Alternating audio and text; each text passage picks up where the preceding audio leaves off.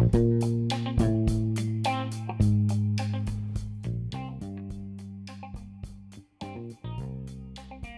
கிறிஸ்துவின் இனிதான நாமத்தினாலே உங்கள் யாவரையும் அன்போடு கூட நான் வாழ்த்துக்கிறேன் இன்னைக்கு ஒரு புதிய தகவலோடு கூட உங்களிடத்தில் நான் வந்திருக்கிறேன். வண்ண உடைகளை குறித்து நாம் இன்னைக்கு சில தகவல்கள் அறிந்து கொள்ள இருக்கிறோம். வேதாகமத்தில் ஆதியாகமத்தின் புஸ்தகம் முப்பத்தி ஏழாவது அதிகாரம் மூணாவது வசனத்தை நம்ம வாசிக்கும்போது அங்கே யாக்கோபு தன்னுடைய குமாரனாகிய யோசிப்புக்கு பலவர்ண அங்கியை அணிவித்ததாக சொல்லப்பட்டிருக்கும்.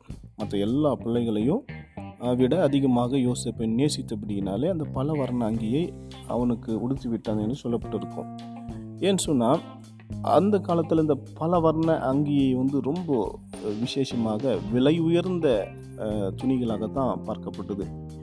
இன்றைக்கி வண்ண வண்ண உடைகளை வந்து நம்ம வாங்குவதும் தயாரிப்பதும் ரொம்ப ரொம்ப ஈஸியாக இருக்குது. ஆனால் அக்காலத்தில் மிக மிக கஷ்டம் அப்படின்னு தான் சொல்கிறாங்க உடைகளை நெய்வதே அந்த காலத்தில் மிகவும் சிரமம் அப்படின்னு சொல்கிறாங்க அதிலும் இந்த கலர் ட்ரெஸ் வண்ண வண்ண உடைகளை வந்து நெய்வது என்பது மிகவும் சிரமம் என்று தான் வரலாற்று ஆசிரியர்கள் சொல்கிறாங்க துணிகளுக்கு சாயம் ஏற்ற இந்த தொழிலில் அந்த காலத்தில் இஸ்ரவேல் தான் மிகவும் பேர் பெற்ற ஒரு நெசவு தொழிலை கொண்ட தேசமாக இருந்திருக்கிறது.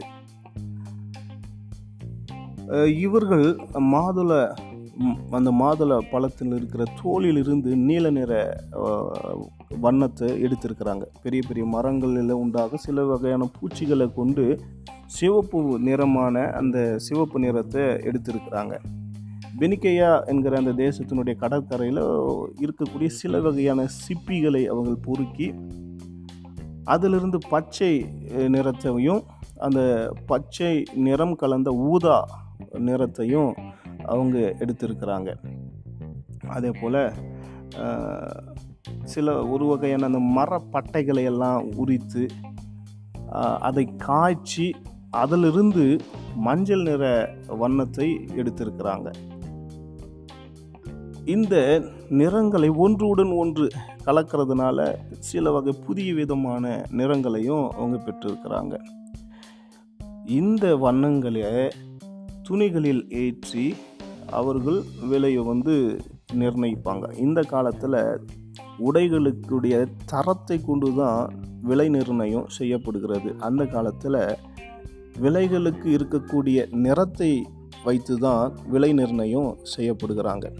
கலர் அதிகமாக இருந்தால் அதனுடைய விலை மிக அதிகமாக இருக்கும். பல வகையான கலர் அந்த துணியில் இருந்தால் இன்னும் அதிகமான விலை அந்த துணிக்கு கொடுக்கப்படும்.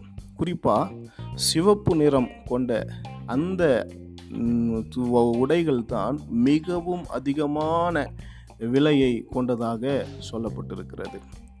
நன்றி சகோதரர்களே. மீண்டும் வேறு ஒரு தகவலோடு கூட உங்களை நான் சந்திக்கிறேன். காட் பிளஸ் யூ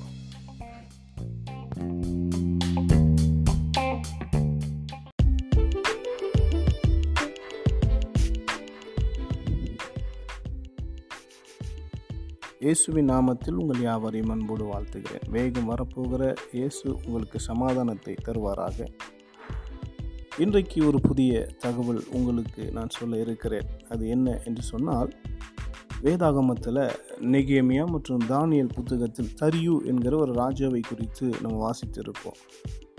இந்த தரியு என்கிற ராஜாவில் இரண்டாம் தரிவு யார் என்பதை குறித்து சிறு ஒரு தகவலை உங்களுக்கு நான் த- சொல்லுகிறேன்.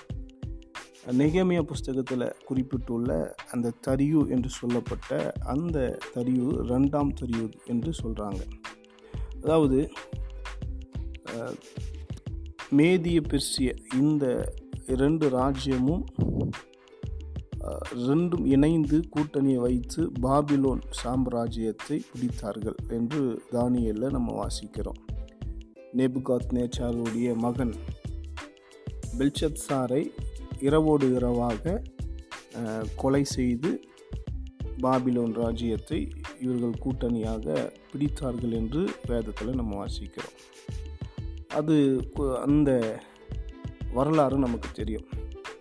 இங்கே நாம் இந்த நெகேமியாவில் குறிப்பிடப்பட்டிருக்கிற தரிவு இரண்டாம் தரிவு என்று சொல்கிறாங்க முதலாம் தரிவு யாரா அப்படின்னு சொல்லி நம்ம கேட்கும் பொழுது மேதியா தேசத்தை சேர்ந்த ஒரு ராஜாவாகத்தான் முதலாம் தெரிவு இருந்திருக்கிறார். இந்த முதலாம் தெரிவு அவருடைய உண்மையான பேர் ஜெஸ்தாவிஸ் என்று சொல்கிறாங்க ஜெஸ்தாவிஸ்.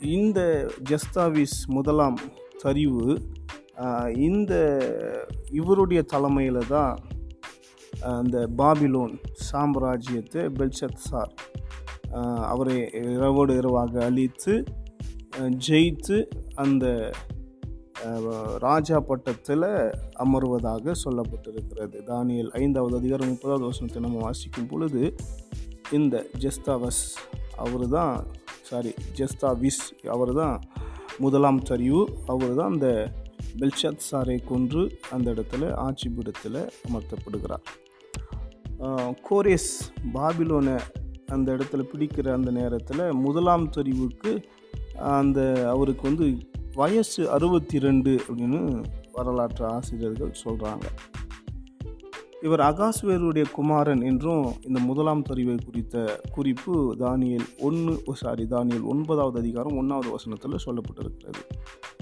ஆனால் இன்றைக்கி நான் உங்களுக்கு சொல்ல போகிற இரண்டாம் தெரிவு இவர் நெகமியா புத்தகத்தில் குறிப்பிட் குறிப்பிடப்பட்டு இருக்கிறாங்க இந்த இரண்டாம் சரிவு அர்த்தசஷ்டாவின் மகன் என்று சொல்கிறாங்க அவர் அர்த்தசஷ்டாவின் மகன் என்று சொன்னாலும் சட்டப்பூர்வமாக அவர் அர்த்தசஷ்டாவின் மகன் இல்லை என்ற ஒரு குறிப்பும் வரலாற்றில் இருக்கிறது.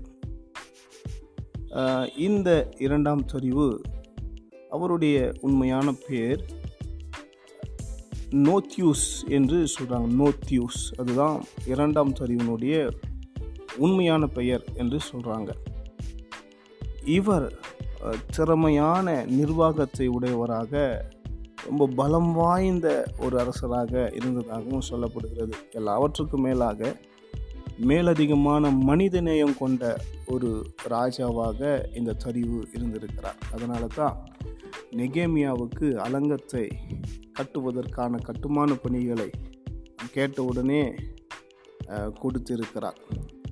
தேவன் சொன்ன வார்த்தைக்கு கீழ்ப்படிந்து மனிதநேயத்தோடு கூட நிகேமியாவுக்கு எல்லா வகையிலும் உதவி செய்திருக்கிறார். இதுதான் அந்த சரிவு ராஜாக்களை பற்றின ஒரு சிறு குறிப்பு. வேறு ஒரு சமயத்தில் ஒரு புதிய தகவலோடு உங்களை நான் சந்திக்கிறேன். God bless you